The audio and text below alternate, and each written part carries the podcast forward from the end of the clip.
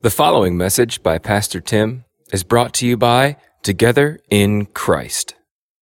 If you have your Bibles with you, I invite you to turn with me to 2 Corinthians chapter 5.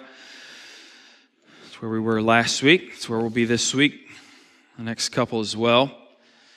2 Corinthians 5, verses 11 through 21 is our focus. Today we'll be just looking at two verses, 16 through 17 uh, together.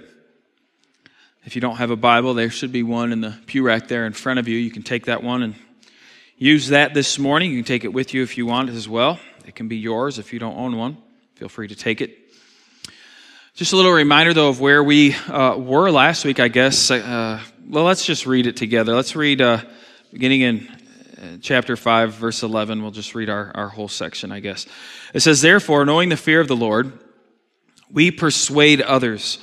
But what we are is known to God, and I hope it is known also to your conscience. We are not commending ourselves to you again, but giving you cause to boast about us, so that you may be able to answer those who boast about outward appearance and not about what is in the heart. For if we are beside ourselves, it is for God. If we are in our right mind, it is for you. For the love of Christ controls us, because we have concluded this that one has died for all, therefore all have died. And he died for all, that those who live might no longer live for themselves, but for him who for their sake died and was raised. From now on, therefore, we regard no one according to the flesh, even though we once regarded Christ according to the flesh, we regard him thus no longer. Therefore, if anyone is in Christ, he is a new creation. The old has passed away, behold, the new has come. All this is from God, who through Christ reconciled us to himself and gave us the ministry of reconciliation. That is, in Christ, God was reconciling the world to himself, not counting their trespasses against them, and entrusting to us the message of reconciliation. Therefore, we are ambassadors for Christ, God making his appeal through us. We implore you on behalf of Christ, be reconciled to God. For our sake, he made him to be sin who knew no sin, so that in him we might become the righteousness of God really a lot of verses in there that maybe you remember. You might not have knew exactly where they were, but little little lines there that you've said many times. We are a new creation uh, is one, and that's where we find ourselves this morning. But yesterday, but last week when we were together, one of the important things that we saw with Paul and his ministry is he said that the love of Christ is what controls him. It's the it's the love of Christ that is what compels him to, to do the things he do and something that he does. And something that we can learn from that is that's the same in our life. It should be as Christians. If you're a Christian this morning, been saved by the grace of God, what should cause you to do the things you do? Everything you do should be the love of Christ. That's, that is what should control you. That is what should compel you in everything. Now, you know just as much as I do that oftentimes that's that's not the case. That's the, the struggle within us that we still sin, we, we still fall short. And oftentimes in this, uh, what often what, what compels us and what controls us is our own selfishness, our, our own desires. We slip back into that so very often. It's so easy to do that. Uh, but we should be repenting of that. We should be looking to God and asking Him to help us and daily being in His Word, regularly coming to church, so that we're reminded about the love that Christ has for us, the things that He has done for us, and allowing that to compel us, allowing that to control us. And so that's why Paul would then say uh, in verse 15 that what, what, it, what that causes us to do is to live for Him and to glorify Him. That is what we do as Christians. That is what we should be doing as Christians. We should be living for Christ in everything we say, in everything we do. That is our goal, I guess you could say. Now, one of the things that we need to remember as we approach this passage is remember it in its context. And what Paul is doing here is Paul is speaking of himself as an apostle because you remember false prophets came in and they started to speak against Paul. They started to turn the church against him because of his sufferings, because of things that he was facing uh, as he was going on his missionary journey, saying, if he was really of God, God would be blessing him. You wouldn't see all this suffering in his life, you wouldn't see all this struggle in his life. It would look different. And so, Paul, now, what he is trying to do is he is trying his best to prove his apostleship again to this church that he, that he loves. And so, again, I want that in our mind as we are looking at these two verses this morning of 16 and 17. Look at them again. From now on, therefore, we regard no one according to the flesh. Even though we once regarded Christ according to the flesh, we regard him thus no longer. Therefore, if anyone is in Christ, he is a new creation. The old has passed away. Behold, the new has come. Well, let's break these verses down. In verse 16, it says, Paul no longer regards anyone according to the flesh. We have to ask ourselves, what does this mean? What in the world does it mean to regard someone according to the flesh? And really, the second part of verse 16 is, is key to understanding this, along with verse 15 of what we did last week. We regard Christ in the flesh no longer. That's kind of an interesting thing that Paul says there, right? He says, We regard no one according to the flesh, even though we once regarded Christ according to the flesh. We regard him thus no longer. That's an interesting little tidbit that Paul would put in there and we have to wonder why does he do this? Well, because of what Christ has has done, right? Christ lived, Christ died, he rose again, and now he ascended on high. What Paul is getting at is we don't we don't see him in the flesh anymore. I don't see him in the flesh anymore. Paul is saying that very personally. No, now I see him spiritually. I, I understand the work that he came to do, the work that he has completed. And Paul would understand, though he's not here in the flesh, that work still continues. He still continues to work in people's lives. He, he still continues to change lives. And the reason Paul would be able to say that was because he had changed Paul's life drastically, which we're going to talk about a bunch throughout this message. And so we know, we can take an implication from this that we know still today. Hopefully, you know this. Hopefully, you realize this as a Christian that He is still at work today. The same power, right? The same power that we see throughout Scripture, doing all these fascinating things that we're amazed with, that same power is at work today in the lives of people every time God opens the eyes of a sinner and saves them by His grace. And that's a work that God does. That's not a work that you and I can do. We've talked about that a ton. But we can share the gospel with people. We can try to be as convincing as we want to be, but it's the power of God that does that. And so this is, this is the spiritual eyes that we should be seeing with, not the fleshly eyes. And Paul says, I regard nobody according to the flesh anymore. Now, this is a very important statement for Paul because it wasn't too long ago in Paul's life where Paul lived 100% according to the flesh. Everybody he looked at, everybody he judged was according to the things that they were doing and the way that they were living his life. Because if you remember about Paul, Paul was a Pharisee. He would even say, I wasn't just any old Pharisee, I was the Pharisee of Pharisees. He knew his stuff. He knew the law of God. He knew every little thing that people should be doing. And so when this Jesus figure came onto the scene, that was not a good thing for Paul. He had a problem with the way that Jesus lived. He had a problem with the way that Christians were spouting out this stuff about Jesus. So much so that if you look early on in Acts, Paul's name starts to come up and his name starts to come up in times when Christians were being killed. Stephen, the first martyr. It says that the people, as they would begin to stone Stephen because he shares the gospel with them and they get outraged, they start to stone him, that they lay their tunics at, at Paul's feet. He was there. Again, I don't know what role he played. I don't know if he threw a stone. I don't know if he was the one urging people on to throw the stones. I, I have no idea, but it makes it very clear and evident that he was there and he agreed with what was happening. He was happy with what was taking place and what was going on. But then all of a sudden we get to Acts chapter 9 and something spectacular happens in the life of Paul. Paul is on his way to try to find more Christians. This is what he is doing. And all of a sudden he has an encounter with Jesus. He has a counter on the road to Jesus where his life is changed spiritually. Where all of a sudden everything is altered. Everything now is going to be new and different. And we have to understand this to understand what Paul is getting at in this passage. For Paul, everything became new. And so now in Paul's life, because of what Christ had done for him, he's saying, because of what, what he has done for me, I see everybody now spiritually. I do not see them in the flesh any longer. I see them now according to their position before Christ. Right? That's how I see them. They are either in Christ or they are out of Christ. And so for Paul, what he is writing is that Jesus is the linchpin for all of this for all humanity, for all of everything.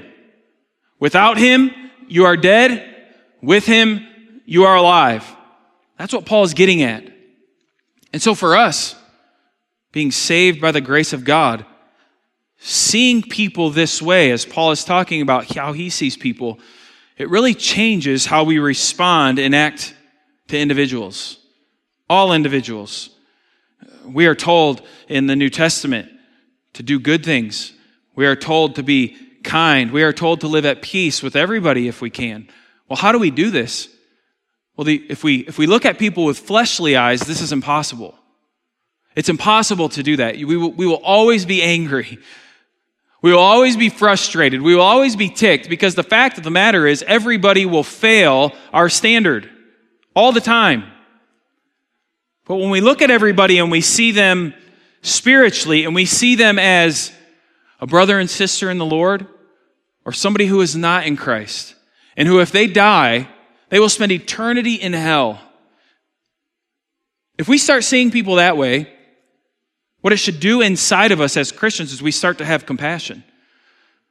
We start to show kindness. These become the traits of Christians. This will become a trait of yourself. You could go to Galatians 5 and look at the fruits of the Spirit. All of a sudden, these are the things that start pouring out of your heart for people, even when they do unkind things to you or say unkind things about you. You have compassion on them because if they're not believers, you understand that that's how they're going to act because they are slaves to sin. They are slaves to flesh. And they think that the answer in this world is morality. They think the answer in this world is government. They think the answer in this world is just if there's no more poverty, if there's no more hunger, then things are going to be so much better. And we understand as Christians that is not true. As long as humanity is breathing, there will be sin. And we're not going to get rid of that. But we know one who has conquered that. And we have the ability and the privilege to share that truth with others. But we need to do that out of kindness. We need to do that out of love. We need to do that because the love of Christ compels us to do that.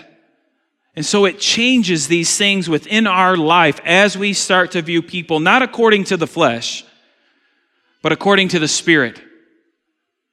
Well, if this wasn't enough, Paul goes into verse 17 and he speaks about this a little deeper. He says, Therefore, if anyone is in Christ, he is a new creation. The old has passed away. Behold, the new has come. Well, there's something in this verse that's very important that we must point out right off the bat because there's a stipulation here. New creation only happens in Christ. That is it. This is the only way to be a new creation. So the question is if it is, if it is that important to be found in Christ, what does that mean? What does it mean to be in Christ. That's a, that's a good churchy thing to say, but what does that look like? How does that, how does that flesh out? Well, I, I would have you turn to Ephesians. Go ahead and turn to Ephesians chapter 1 in your Bible. I want to read the first 14 verses. We're actually going to go through the book of Ephesians this year. We'll, we'll start this next month. And we'll spend time in Ephesians. So this is a little taste, I guess, of, of what's to come. That's why I wanted to go to Ephesians for this. Ephesians chapter 1, verse 1 through 14 talks about in Christ a ton. I did my research here. What I'm going to tell you is probably wrong because I don't remember it off the top of my head, but it's something like 45 times scripture says in Christ. Paul does it 44 times. One other time is Peter at the end of one of, one of his books. But he says it a lot right here in Ephesians 1. It says, Paul, an apostle of Christ Jesus, by the will of God, to the saints who are in Ephesus and are faithful in Christ Jesus, grace to you and peace from God our Father, the Lord Jesus Christ. Blessed be the God and Father of our Lord Jesus Christ, who has blessed us in Christ with every spiritual blessing in the heavenly places, even as he chose us in him before the foundation of the world, that we should be holy and blameless before him. In love, he predestined us for adoption to himself as sons through Jesus Christ, according to the purpose of his will, to the praise of his glorious grace with which he has blessed us in the beloved. In him we have redemption through his blood the forgiveness of our trespasses according to the riches of his grace, which he lavished upon us in all wisdom and insight, making known to us the mystery of his will, according to his purpose which he set forth in Christ, as a plan for the fullness of time to unite all things in him, things in heaven and things on earth. In him we have attained an inheritance, having been predestined according to the purpose of him who works all things according to the counsel of his will, so that we who were the first to hope in Christ might be to the praise of his glory. In him you also, when you heard the word of truth, the gospel of your salvation, and believed in him, were sealed with the promised Holy Spirit, who is the guarantee of our inheritance, until we acquire possession of it to the praise of his glory. Paul mentions in him numerous times. He says, In him is blessed us with every spiritual blessing. We have been chosen in Him. We have been adopted through Him. We have been blessed in Him. Redemption is found only in, in, in Him. In Him, we have an inheritance. In Him, we receive the Holy Spirit as a guarantee in our life that we are in Him. So, Paul, over and over and over again, says these truths, and there's so much more truths even throughout Scripture. We just don't have time to go to them uh, this morning of what it means to be in Him. What Paul wants this church to see is Paul so desperately wants the church in Corinth to know that it is important that they be in Christ, not be so focused on being in the world. Because that's what was starting to happen. Remember, Prestige became important to the Corinthians. Status was becoming important. How do you look? That's what made your God special, is if he elevated your status. And Paul's trying to help them to see that it's not about those outside things. It's are you found in him? And it's not a small thing to be found in Christ. In fact, what Paul would say is this is a monumental change. It's actually a historical change. It, Paul's getting to the point here to say this has been a part of God's plan all along, that something big was going to happen. James Hastings, he lived back in the 1800s. Yeah, I want to read a quote from his in one of his commentaries. It says, It is the great characteristic of the New Testament that it demands a new creation. This is its specific message. Other systems that seek to change character and society insist on education, amelioration, reformation, or revolution. The New Testament has little to say about any of these, but demands the new creature, a new creation. Nothing is sufficient except a definite change in the spirit of the man, a change that is so complete and radical that it must be spoken of as a creation, an act of supernatural divine grace which makes the creature new and all life new with it. That's quite a statement that he's saying there. When God saves you, when God saves a sinner, it is a new creation that is happening. And only the divine being God can create something new. I had that conversation with my kids not too long ago. I might have said it to you guys already. But we looked at the fact that God created everything when we were looking at Genesis. And I said, Isn't it interesting when we watch these movies, these sci fi movies, and all these different things? When man tries to create something new, it always has human characteristics. They still have ears, or they'll still have a nose, or they'll still talk with the mouth. They almost always still have eyes to see. Why is that? We're not creative enough to come up with new things. We can be creative, and God has blessed us with the ability to be creative in, in some ways, but not like God. And so God is the creator. And so he is the one who has to make this new creation. And that is what Paul is getting at in 17. And so when he talks about a new creation, he puts it in two ways. He says, number one, The old has passed. Now, again, I want to put our memory to Paul's life before Christ. Because for him, the law was king. The law is what ruled. Flesh was very important. And so Paul is speaking again, saying, This has passed. He, he speaks to this fact that the old is gone in Philippians chapter 3. Just, just listen. He says, Finally, my brothers, rejoice in the Lord. To write the same things to you is no trouble to me and is safe for you. Look out for the dogs. Look out for the evildoers. Look out for those who mutilate the flesh. For we are the circumcision who worship by the Spirit of God and glory in Christ Jesus and put no confidence in the flesh. I can stop there for a second. That's amazing for someone like Paul to say. I put no confidence in my flesh. All his confidence was in his flesh not too long ago. He was willing to kill people over the confidence in his flesh that he was right. Verse 4 Though I myself have reason for confidence in the flesh also. If anyone else thinks he has reason for confidence in the flesh, I have more. Man, he would have fit in good in like the NBA or sports uh, nowadays. Pretty cocky. Circumcised on the eighth day of the people of Israel, of the tribe of Benjamin, a Hebrew of Hebrews, as to the law of Pharisee, as to zeal, a persecutor of the church, as to righteousness under the law, blameless. But whatever gain I had, I counted as loss for the sake of Christ. Indeed, I count everything as loss because of the surpassing worth of knowing Christ Jesus my Lord.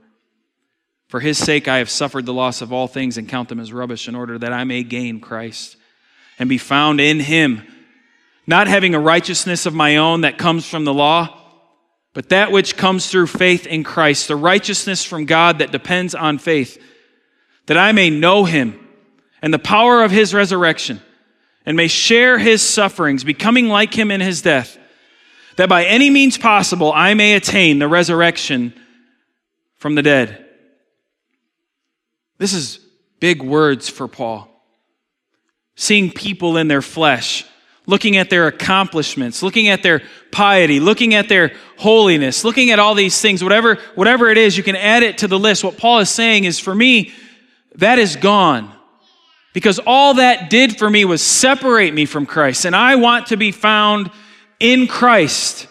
And so that life has passed for me. But for Paul, this is more than just a personal thing in his life. Because when you read this, this of Paul, it's hard not to think back to the book of Isaiah, to the prophet Isaiah. Because again, remember, Paul is a Pharisee of Pharisees, and so he knows the prophets, he, he knows the law, he knows all of these things very well. And as he's talking about how the new creation has come and the, the old has passed, your mind should go back to Isaiah. And I, am going to read Isaiah 43, verse 18 through 19. And, and you tell me how this doesn't fit with what he's saying here, because I, I'd like to understand that, because I can only see that this fits. Isaiah 43, 18 to 19. Remember not the former things, nor consider the things of old. Behold, I am doing a new thing. Now it springs forth. Do you not perceive it? I will make a way in the wilderness and rivers in the desert. Even the, even the prophet Isaiah is speaking of this new thing is coming. This, this new thing is happening. And now what Paul is doing is he is reflecting on that saying, it has come. The new thing that Isaiah is talking about, the new thing that the prophets would speak of, it has come in Christ. Jesus is the reality of it. Jesus is the crux of all of history. It all hangs on him. That is what Paul is getting at here. And he's saying, listen, the new has come through Jesus. And through Jesus, those who are found in him are the true church. Gentile, Jew, Greek, whoever it may be. This is the true church, only found in Christ. This is one of the things that makes Christianity so offensive when we stay true to Scripture. Because we can't have the bumper sticker on the back of our car that says coexist and mean it in the way that those bumper stickers mean it to mean. Because we stand on the fact as Christians, there is only one right way, and it is in Christ. That alone. I can love this other person. I can exist with this other person. I can love this other person.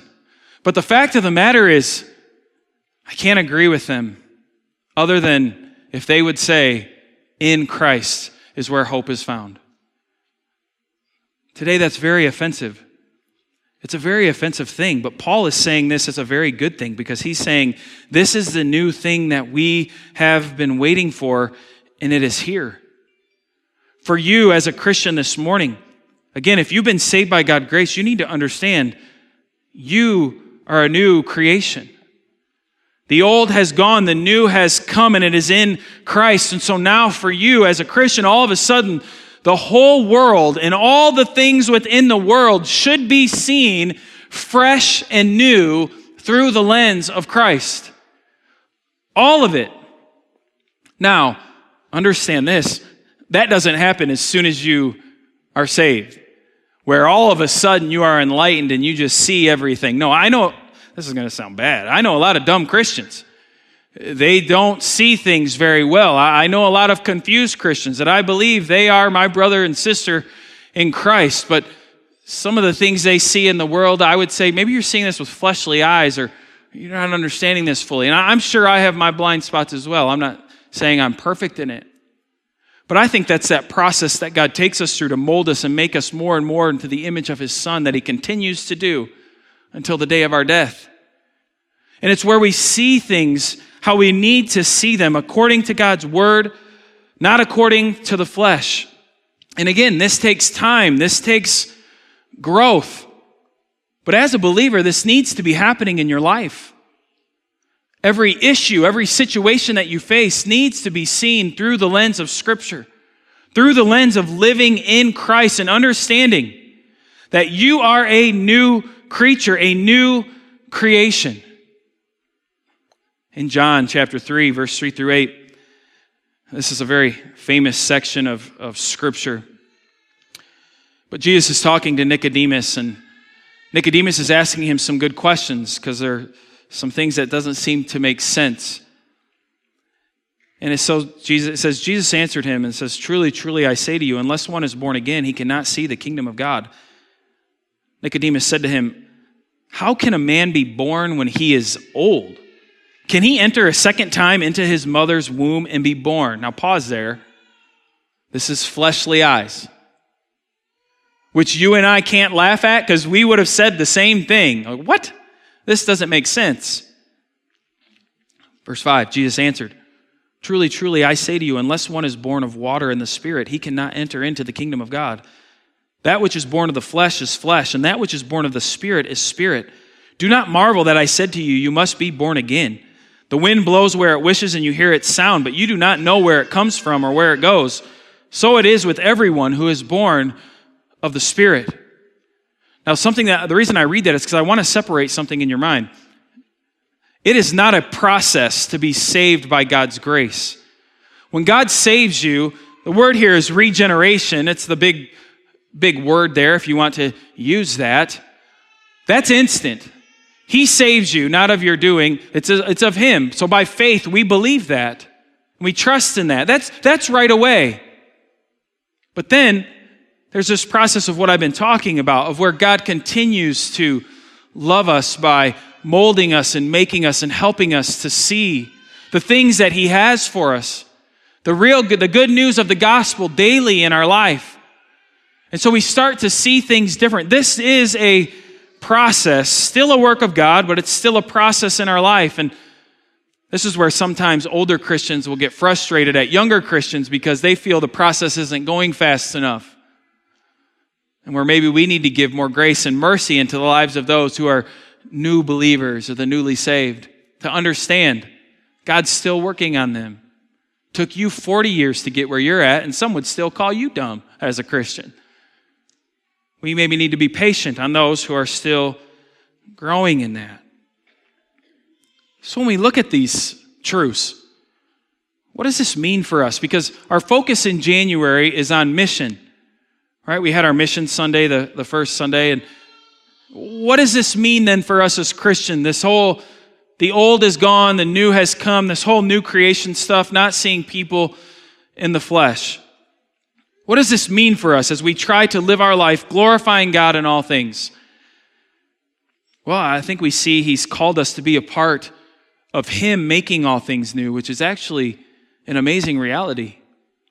That God has allowed us to be a part of this process that we see because whether you believe it or not, I hope you believe it, we currently live in a time now when Jesus has made all things new.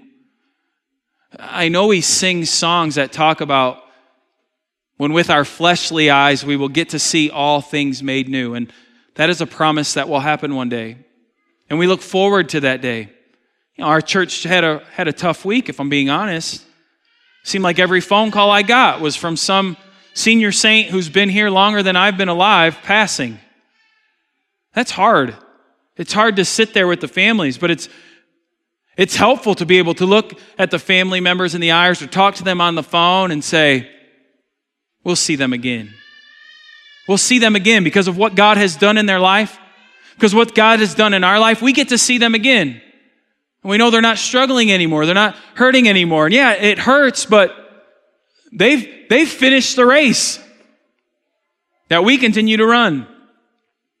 And we look forward to that day when we will see with our fleshly eyes all these things made new. But help us, help me not to, uh, we need to understand still, God has already made all things new. He's done that through Jesus. And we get to be a part of that. We get to live it now. We get to understand that as we look at the world, not in our fleshly eyes, but in our in the eyes of the Spirit, understanding that what Jesus has done, He has inaugurated that new creation. It is here. We get to live in that. That is why we can say phrases that Scripture tell us that Paul already said in Corinthians, where he would say, I cannot be crushed. We cannot be destroyed. Well, how can he say that? How can he say those things? Because Christ has already made all things new. And he's doing that in me. And at death, it's really just the final victory. Again, we don't see that with our fleshly eyes, but we see it in the Spirit. We live in a time where we get to share these truths with other people. We get to see the power of God work in their life and make them new and whole and well. One of the ways, I do want to speak to this real quickly. One of the ways sharing the gospel with people is often uh, put on us as Christians is it's put on us as a burden. Where I could sit here and say, you need to share the gospel with your family. You need to share the gospel with your coworkers. But we say it in a way where it's a job, a task, and a burden, where you're like, all right, put that on the bottom. I got to go to the grocery store. I got to pick up the kids and I got to share the gospel with somebody. That's how it's often put. I'll be honest, growing up, that's how it felt to me. It often felt, sharing the gospel to me felt like another burden that you are putting on me. Right? You're, you're putting me in a situation that I am not comfortable with. You might not know this about me, but I despise one on one conversations with anybody unless I really know them. I'm not comfortable in them. I feel awkward in them. I feel extremely out of my element on one on one conversations. Once I get past the weather, I'm out. I don't have anything else to say. And it's hard for me to work my way to then get to the gospel. To be honest, it would be extremely awkward, and I would only add to the fact of people saying Christians are weird when I do that. But I would be told, get out of your comfort zone. This is what we do as Christians. Get out there and do it. And so for me, it became guilt. It became shame. It became frustration in my life because I wasn't good at it. But I don't think that's how scripture tells us to speak of sharing the gospel with others.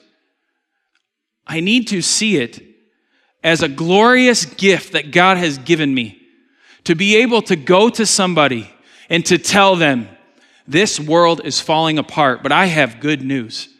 Jesus came and he has made all things new, and he can do it in your life as well. All of a sudden, sharing the gospel becomes a gift that I have to be able to share with people. It's a good thing. It's not a burden. It's not this difficult thing in my life. It's as simple as what we talked about last week of telling people the good news of the gospel. He lived, he died, he rose again, he ascended on high. This is the gospel message that you can be a part of. And we trust that God will open their eyes to the truth. I firmly believe this is the problem with evangelism. I actually get to be a part of a team on a state convention of evangelism. And there are so many kinds of ways to share the gospel. I mean, thousands upon thousands of ways. There's wristbands that you can wear to remind you, hey, you're supposed to share the gospel. There's tracts that you can buy that you can hand to people or holy litter on the road or whatever you want to do, hoping people will pick it up. There are all kinds of strategies that we can come up with with sharing the gospel. And I'm not against many of them. That's an okay thing. But I'm fully convinced of this. Until a person is constrained by the love of Christ and what Jesus has done in their life. There's no use in trying to get those people to share the gospel. They're just not going to do it. Until you are gripped for what God has done for you. Until you begin to see the world not with fleshly eyes, but with spiritual eyes you will struggle to share the gospel. It won't be a joy, it will be a burden. And so, what I hope we see in this passage, what I hope Monroe Missionary Baptist Church will be, is a church that is known to share the gospel, not because we've set up a good strategy of do A, do B, do C, and then ask them if they want to do this. No, we share the gospel because it's the glorious gift that God has given us to do it. We know it's the good news that grandma needs to hear. It's what will make her whole, even though she's 90 years old. It's the only hope for her. It's the gospel of Jesus Christ. And for some reason, he's allowed me, a sinner, someone who struggles so often, to be able to share that good news with that person. Until we are gripped with that, I don't know if we'll be effective in evangelism. But that is what we do as Christians. We glorify God, Paul would say in verse 15. And then he goes on to say, we don't see people with fleshly eyes anymore. We are a new creation. The old has passed and the new has come. And so now you and I get to do this. We get to live our life honoring God in all the things that we do, knowing, knowing this, that He uses it for His glory, no matter how mundane we think it is. I want to read a quote for you. This is one last one. It's from James Hastings again. I promise this is the last one. But this is something that's really uh, burdensome to me. I think a lot of Christians walk around with a lot of guilt that, that you don't need to have because you feel you feel not holy enough. I was talking with Pastor Spencer. He said it really well. He said, A lot of people live their life that these are the holy things I do, these are just the daily things I do. And the problem is for Christians, that doesn't exist. As a Christian, everything is a holy thing you do. Everything is a holy thing you do. James Hastings says it this way Examine the average life which is being led in a society. We will say, like our own. What is there about it that is noble or exalted? To get along comfortably, to make money, perhaps in some cases to make a great deal of money, to keep trouble at a distance if possible, and to surround oneself with everything that is pleasant and agreeable. Does not this or something like this seem to be the condition of hundreds and hundreds of the ordinary men and women with whom we are acquainted? They are respectable. They are blameless. They are kind. No one can lay any grave fault to their charge. But to say that there is anything lofty or noble or aspiring about them would be a simple misuse of language. But let Christ enter the life, and all this is changed. The commonest act is ennobled by being done for Him.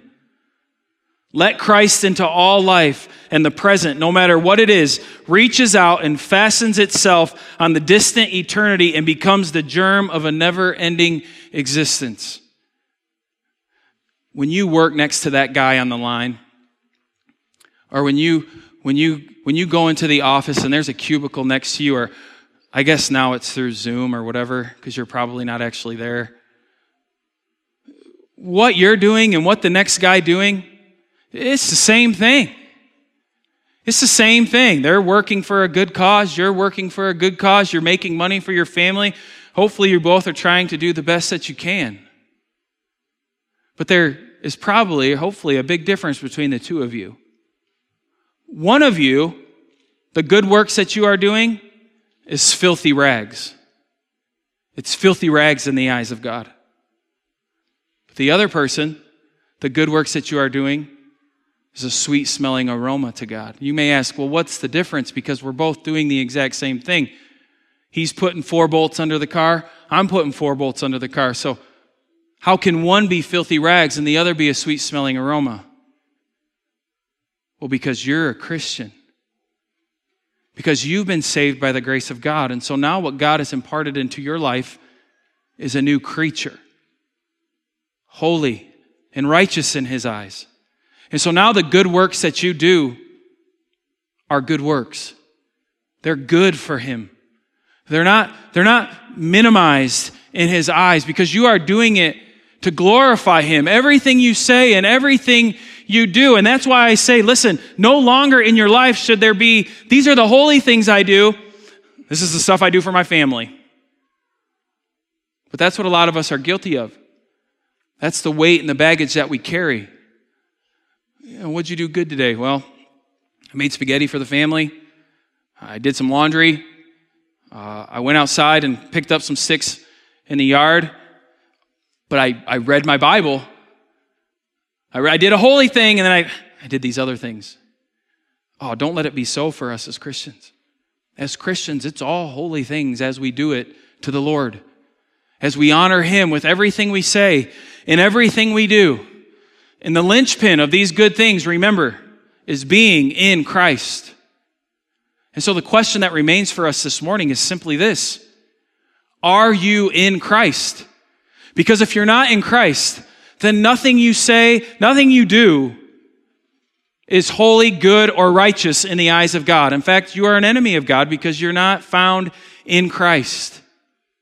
But the good news is you can be found in Christ.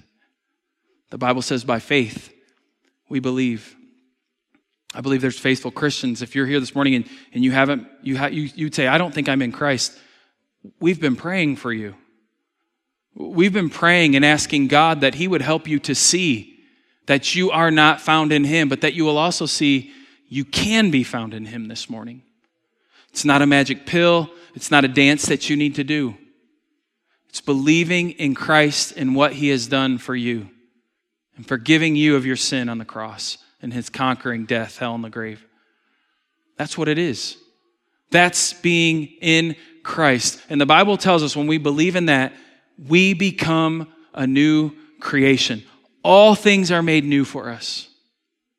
And I would love nothing else than for that to happen in your life if you haven't been found in Christ.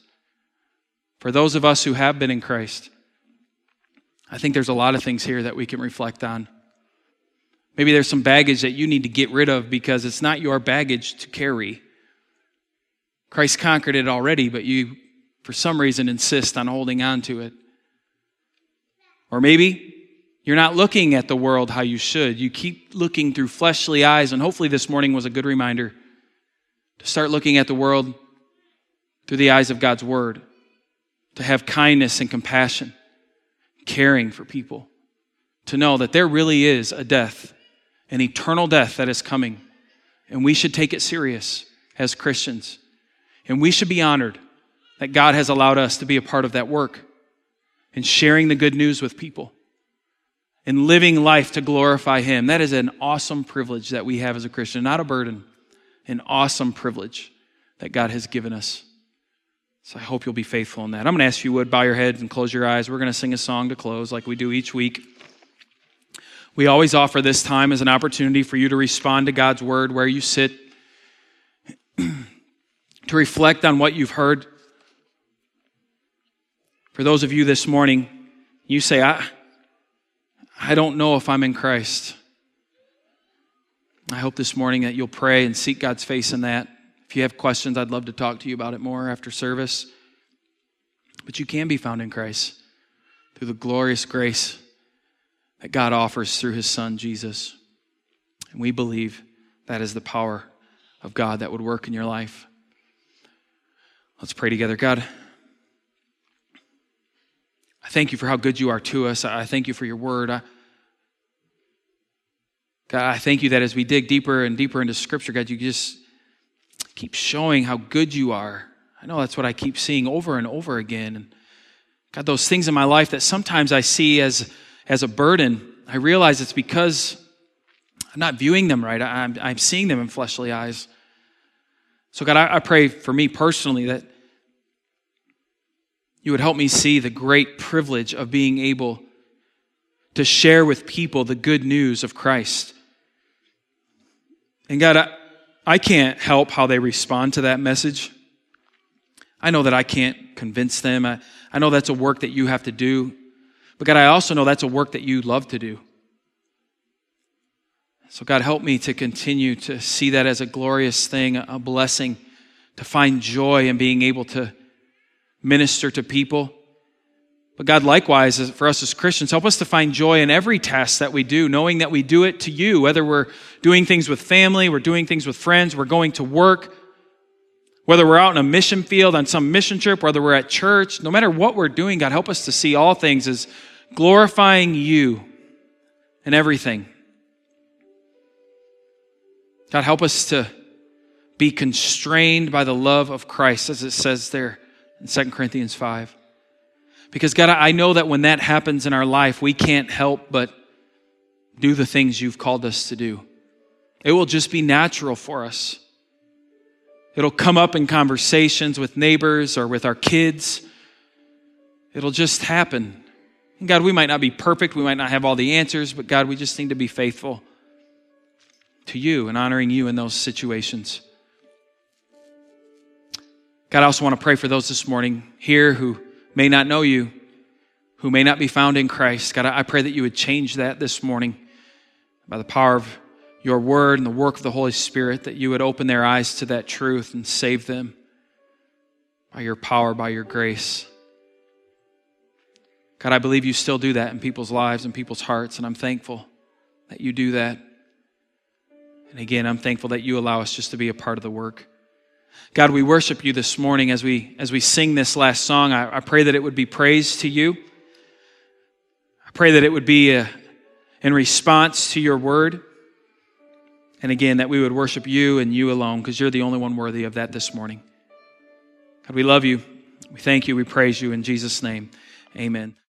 You have been listening to a message by Pastor Tim from Together in Christ. This content has been provided to you by Monroe Missionary Baptist Church.